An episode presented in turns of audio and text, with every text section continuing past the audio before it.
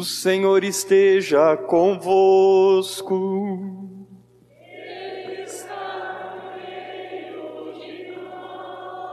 Proclamação do Evangelho de Jesus Cristo segundo Mateus.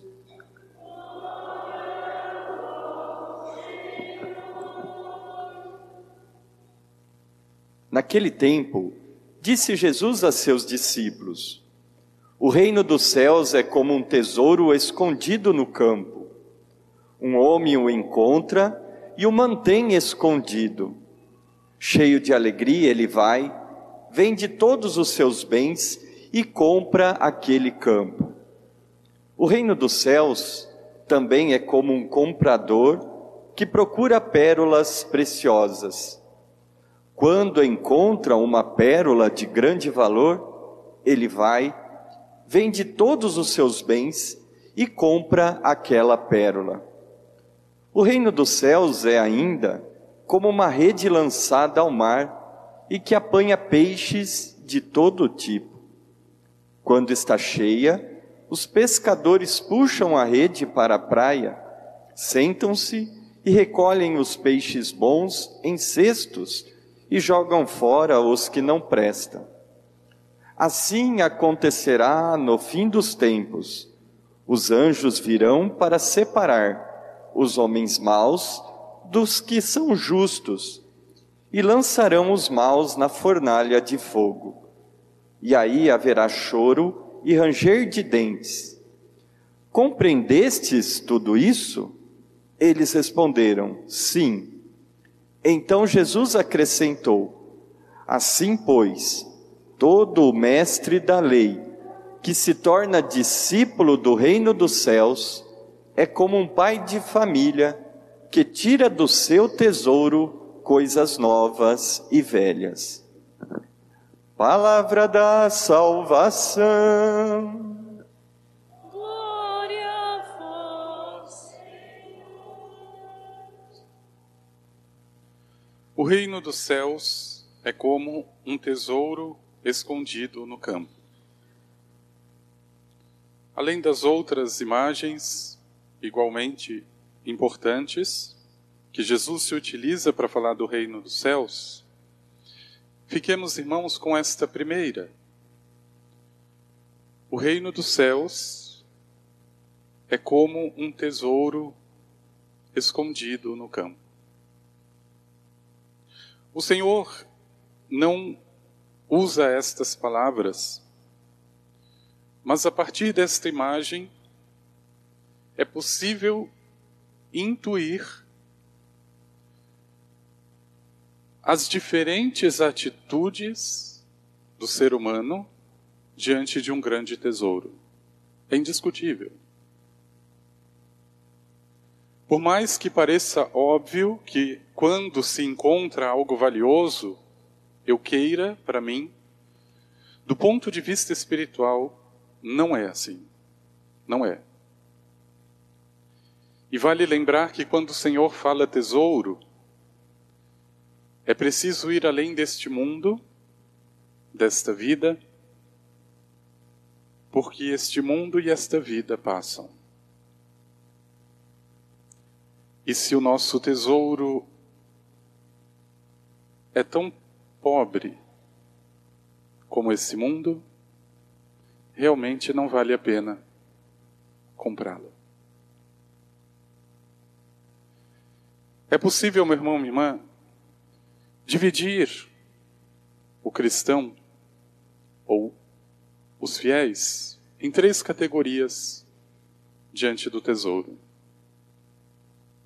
A primeira categoria de fiéis é aquele que encontra o tesouro, mas mantém ele escondido. Perceba como o Evangelho diz e existe aqui uma progressão. Não é apenas encontrar, é preciso fazer algo com este encontro. Mas existem almas que encontram nosso Senhor e se mantêm, como dizia Santa Teresa de Ávila, na primeira morada nunca sai. e olha que ela ainda tem seis moradas do seu castelo interior. Ela se contenta com a primeira. Para mim tá bom. Encontra o tesouro, mas não compra. Veja, meu irmão, minha irmã. É, é impressionante como a própria natureza nos ensina que não é possível permanecer do mesmo jeito ou da mesma forma a vida inteira. Não é possível. Imagine se você permanecesse exatamente do modo como você foi concebido. Talvez você caberia até na palma de uma mão, de tão pequeno que era. Mas a natureza sabe que você precisa crescer. Só que do ponto de vista espiritual, veja, essa decisão não é da natureza. Crescer ou permanecer pequeno é a minha decisão. Interessante como a gente vê algumas promessas malucas, né? Uma vez eu ouvi uma mãe que havia feito uma promessa para o filho dela nunca crescer. Veja como tem gente doida. Graças a Deus que Deus não ouve todas as nossas preces.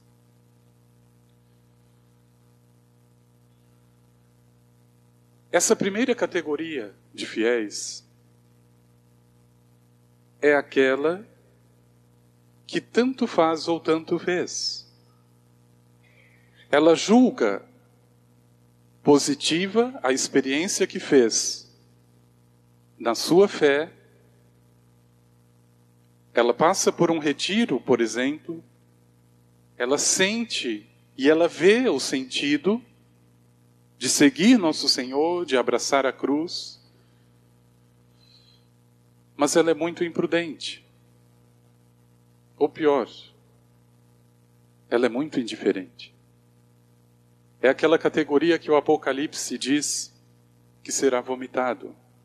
São as pessoas mornas. Encontraram um tesouro, não compram, não vendem, não fazem nada. Veja, meu irmão e irmã. E por que que não fazem nada? Exatamente porque a fé é uma rua escura. E você tem a certeza que pelo menos 98% das crianças têm medo de escuro. Se você colocar ela numa rua sem iluminação, ela não vai passar. E talvez ela nem consiga dormir se a lâmpada não estiver acesa. Existem almas assim. Elas sabem que precisam passar pela cruz mas elas não passam. Elas querem permanecer onde estão. É a imagem da semente caída na pedra. Nada penetra, nada sai. É pedra. Nem a água consegue. O que dirá a semente? Veja, meu irmão, minha irmã, Uma vez Jesus disse para essa categoria de fiéis: Com que que eu vou comparar essa geração? É como crianças que estão brincando na praça e dizem: Nós tocamos flautas, mas vocês não dançaram. Nós tocamos lamentos e vocês nem choraram.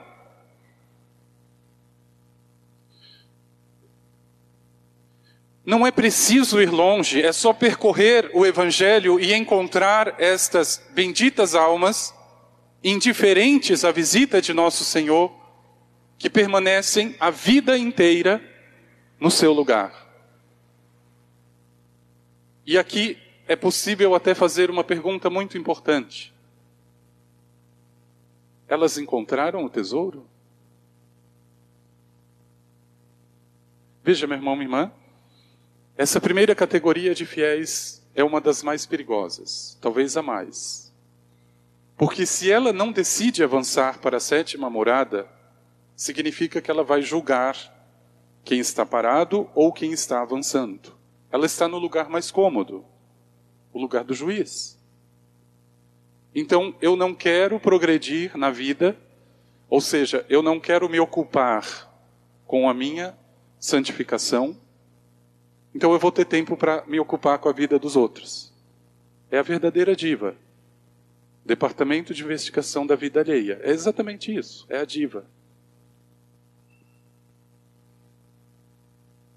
Mas existe ainda, meu irmão, minha irmã, uma segunda categoria de fiéis ou de almas, que são aquelas que encontram o tesouro, veja, encontram como a primeira, vendem tudo. É impressionante. E aliás, é o primeiro pedido de nosso Senhor para qualquer um que quer segui-lo: venda. Quando aquele jovem chegou de nariz empinado, porque já tinha feito tudo e mais um pouco diante de nosso Senhor, ele fez questão de quebrar as pernas desse jovem. Ah, você já obedece os mandamentos? Pois então venda tudo o que você tem e dê aos pobres. E venha, me siga. Você terá um tesouro. O jovem foi embora triste porque possuía muitos bens. A primeira exigência de nosso Senhor: venda tudo. E esta segunda categoria de fiéis é capaz disso. Mas qual é o problema? Ela vende tudo e compra tudo. É a alma que, na verdade, não consegue perceber que o pedido de nosso Senhor é muito claro. Ele não está dizendo compre tudo, ele está dizendo venda tudo e me siga. Mas essa categoria é aquela que experimenta o tesouro, ela faz uma experiência com nosso Senhor. E é claro que quem faz esse tipo de experiência começa por si mesmo a restauração, a obra. E ela percebe que existem coisas incoerentes. É graça de Deus, é Espírito de Deus. E ela começa a tirar. Eu não quero esse egoísmo, essa mentira que eu estou vivendo. Eu não quero esta superficialidade. Eu não quero mais essa vaidade. Ela começa a vender, ela vai tirando. Mas quando ela menos percebe, ela está com outras bugigangas iguais ou piores do que ela vendeu.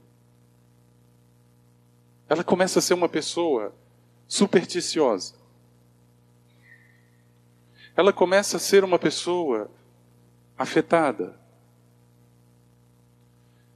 Ela começa a se tornar uma alma escrupulosa, tão perigosa quanto a primeira.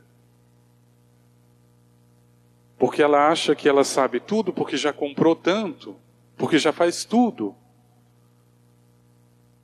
Ela não consegue mais perceber o que, que é bom e o que, que é mal.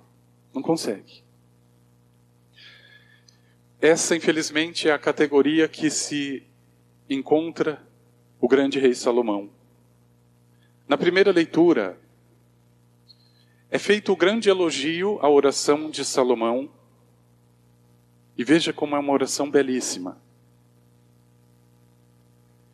O Senhor faz a proposta: pede-me o que quiseres e eu te darei. Veja que proposta. Qualquer coisa. Qualquer coisa. Bom, Salomão poderia ter pedido vida longa, a vitória contra os inimigos, como lembra o próprio Deus, mas não, o pedido de Salomão é essencial, é fundamental. Não é de bugiganga, ele não fica preocupado com coisas genéricas. Senhor, dá-me um coração compreensível para que eu possa governar o teu povo e discernir entre o bem e o mal. Olha que oração profunda. É um homem que vendeu o que tinha. Ele poderia pedir qualquer coisa para si, que fosse material, que fosse de vantagem própria. Dá-me um coração compreensível, ou, se preferir, um coração sábio, capaz de governar teu povo e discernir entre o bem e o mal. E aqui, Deus faz o grande elogio a essa oração. Ele vende tudo, ele fica com o que é mais importante. Mas qual é o problema de Salomão? Salomão não foi canonizado. Ninguém pode chamar São Salomão. Ele não é santo. Esse homem termina a sua vida e os seus dias de rei como um idólatra. As suas quase 300 concubinas, algumas eram pagãs, e começam a levar os ídolos pagãos para dentro do templo com o consentimento pleno de Salomão. Ele termina os seus dias na idolatria. Ele vende tudo e ele compra tudo. São as almas que, pior do que não sair do lugar, são aquelas que saem até demais, falam até demais, e exatamente por isso acabam comprando até o que não devem. Até o que não devem. São as, os falsos amigos. São aqueles que querem agradar. São aqueles que dizem acolher todos porque não tem problema, porque Cuidado com eles. Mas existe, meu irmão, minha irmã, uma terceira e a mais perfeita categoria de fiéis. São aquelas almas que encontram o tesouro como as outras duas. São aquelas que compram, ou melhor, primeiro vendem tudo, veja, não tem como comprar se você não vender. Vendem tudo fazem a mesma reflexão da segunda, ou seja, existem coisas em mim que são incoerentes e eu preciso vender, eu preciso tirar da minha vida, mas essa pessoa se mantém. A diferença é que ela não compra superstição. A diferença é que ela não enxerga a religião como algo lucrativo para ela porque eu vou ter milagres, porque eu vou ter isso ou aquilo. Mas ela fica exatamente com o tesouro. Com o tesouro. E veja que interessante. É esse tipo de sacrifício ou esse tipo de alma que tem tanta sabedoria, ou melhor, ela tem tanto discernimento para tirar da própria vida aquilo que não é da sua vida ou do seu Deus, que ela sabe que não vale a pena comprar qualquer coisa. Esse é o tipo de alma que o Senhor espera e que Ele chama. São pessoas que conseguem sair do lugar. Se nosso Senhor está chamando para a cruz, ele vai subir na cruz. Se nosso Senhor está chamando para o Monte Tabor, ele vai subir para o Monte Tabor. Se é para sofrer, ele vai. Se é para se alegrar, ele vai. Porque ele sabe quem é o tesouro. Veja como a vida dos santos reflete essa realidade de um modo Belíssimo. Belíssimo. As piores agruras não arrancam das mãos o meu tesouro. O demônio tirou de Santa Teresa de Calcutá durante 13 anos o sentido da fé. Essa mulher não sentia nada, ela não sentia a presença de Deus durante 13 anos. E essa mulher até o fim eu creio em Ti, Senhor. nunca ficou um dia menos de duas horas diante do Santíssimo. Nunca. E sempre ensinava isso para as filhas da caridade. Um dia, uma das irmãs chegou e disse: Irmã, eu tenho muita coisa para fazer hoje, eu não consigo ficar duas horas diante do Santíssimo. Ela falou: Você tem muita coisa para fazer? Então você vai ficar três horas. Porque quanto mais eu preciso fazer, mais eu preciso do Senhor. Pronto. Quem é que arranca esse tesouro? Nem o demônio. Quem é que arranca esta semente que já penetrou no terreno? Ninguém. Ela fecunda. Meu irmão, minha irmã, o reino dos céus, diz o Senhor, é como um tesouro escondido no campo. Mas isso ainda não é nada. Absolutamente, uma coisa é você dizer: o Senhor é Deus, Ele é Rei, Ele é o Salvador. É claro que Ele é, Ele é o tesouro. Mas o que é que a alma precisa fazer diante dele? manter-se indiferente como essa primeira categoria, que evita entrar na noite escura porque tem medo, e que é tão, entre aspas, prudente, que se torna uma pessoa vomitável.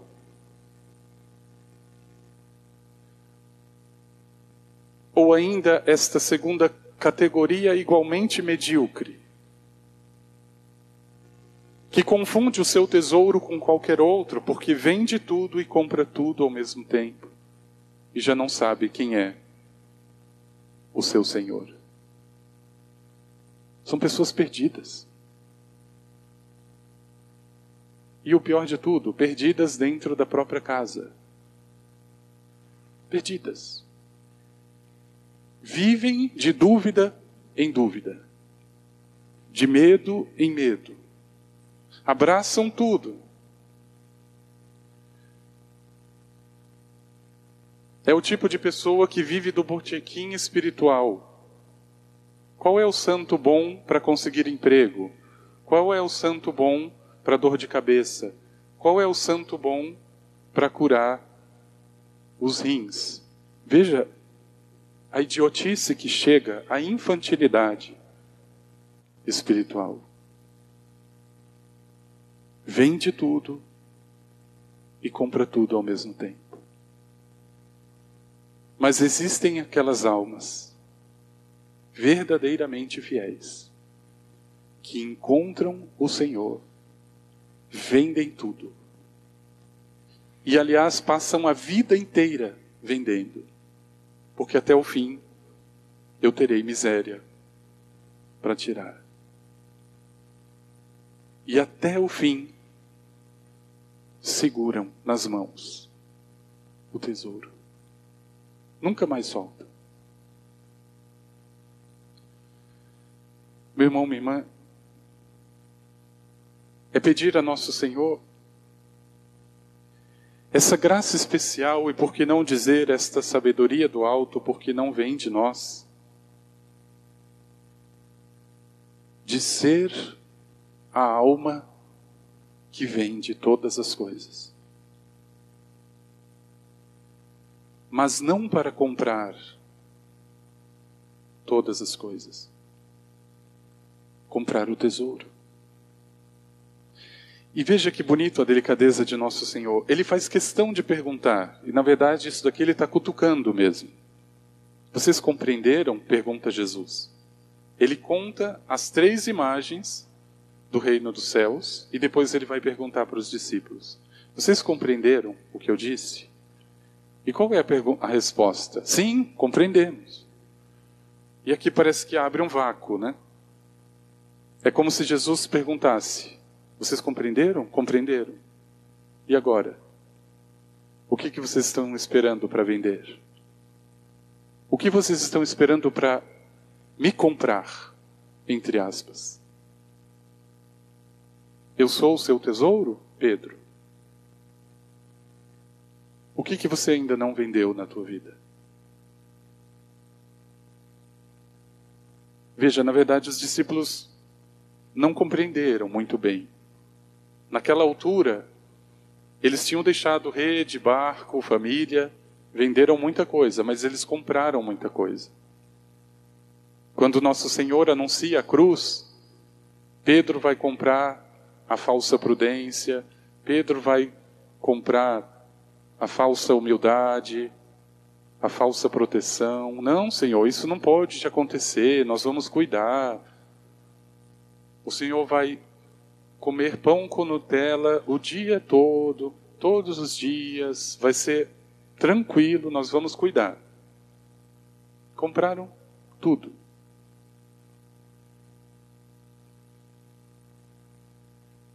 E só depois estes mesmos homens realmente vão compreender.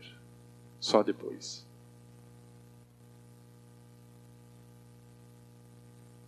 Nunca mais compraram, mas passaram a vida inteira vendendo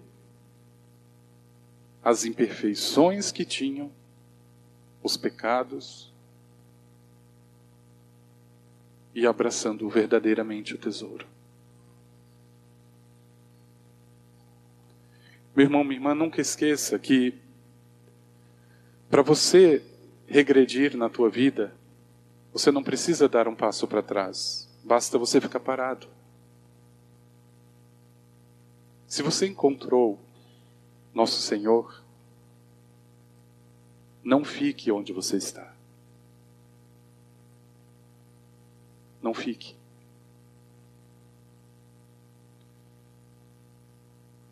Eu, sinceramente, nos seis anos que eu estou aqui, eu louvo e bendigo nosso Senhor, porque eu já vi mais de uma vez a água se transformar em vinho. Eu via pessoas extremamente fechadas, apáticas, e que hoje são mais santas do que eu. Eu tenho certeza. Mudaram. É impressionante. E nesses seis anos eu também choro algumas vezes por algumas almas. Elas estão do mesmo jeito, estão piores. Falando dos outros como sempre falaram, julgando e nem um pouco preocupadas em dar um passo para frente. Jerusalém, Jerusalém, se tu soubesses a visita que você recebeu, quando nosso Senhor chora sobre a Cidade Santa, Ele está chorando sobre todos os séculos e sobre todas as almas. E quando o Senhor exulta eu te louvo, meu Pai, Senhor do céu e da terra, porque escondeste ao sábio, revelaste ao pequeno, é por todos os séculos que faz nosso Senhor. E por isso hoje. Hoje é o dia de dar um passo. E comece, meu irmão, minha irmã, por aquilo que talvez você considera pequeno. Uma viagem sempre começa com um primeiro passo, não é com um foguete. O caminho sempre começa com um primeiro passo. E tomando a terceira atitude, ou seja, consciência do que se tem, das incoerências que precisa vender e tirar do coração, não compre mais nada além do tesouro, que é nosso Senhor. Mais nada. E por isso essa imagem tão eloquente do tesouro escondido e tão proposital tem a ver com a vida interior, a nossa vida espiritual. Vamos pedir ao Senhor.